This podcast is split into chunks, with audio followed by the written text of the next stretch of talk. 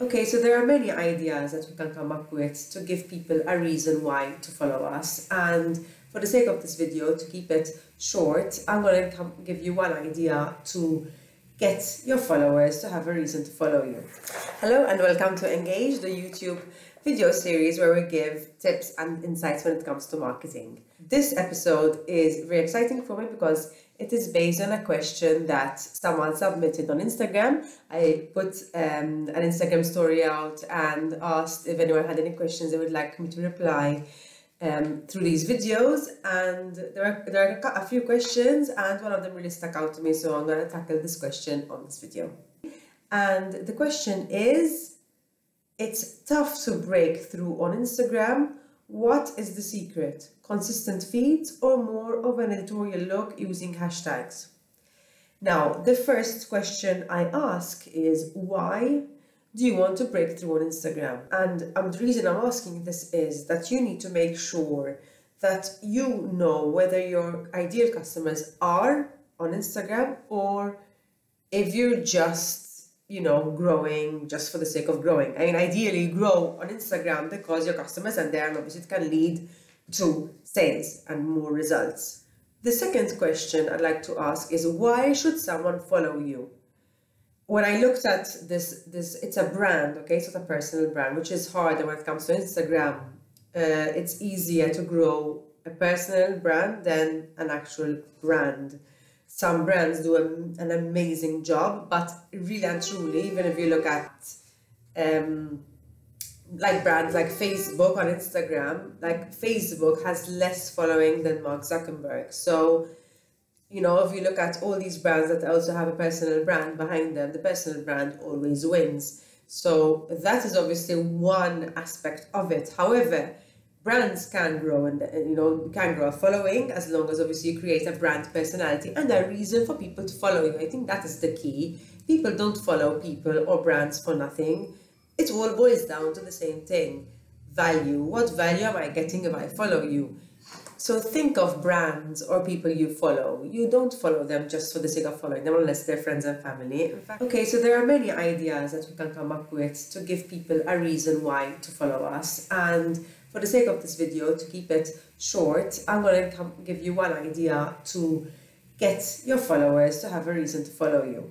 And since this is, we're talking about fashion, so for example, if we take an idea of jewelry, you can create a piece of content, a weekly piece of content, giving people tips on how to style one outfit, for example, in three different ways.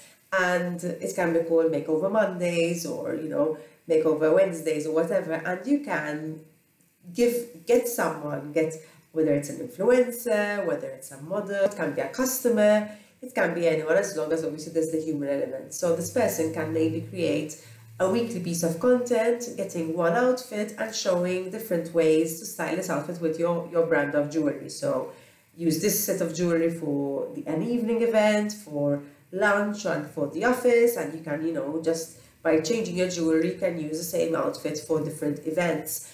And that is giving value to your followers in a consistent way because you're doing it weekly. So people will start expecting to see this piece of content on a weekly basis. So yes, to your question when it comes to consistency, obviously consistency is very important. And the great thing about creating this main, you know, this, this main pillar of content is that you can extract different pieces of content from it. So you can take three different shots of the three different um, uh, styling of out of the same outfits, three different pieces of jewelry. You can have flat lays of these pieces of jewelry. You can take you know multiple images, and you can also create polls on stories saying, listen, which one did you prefer?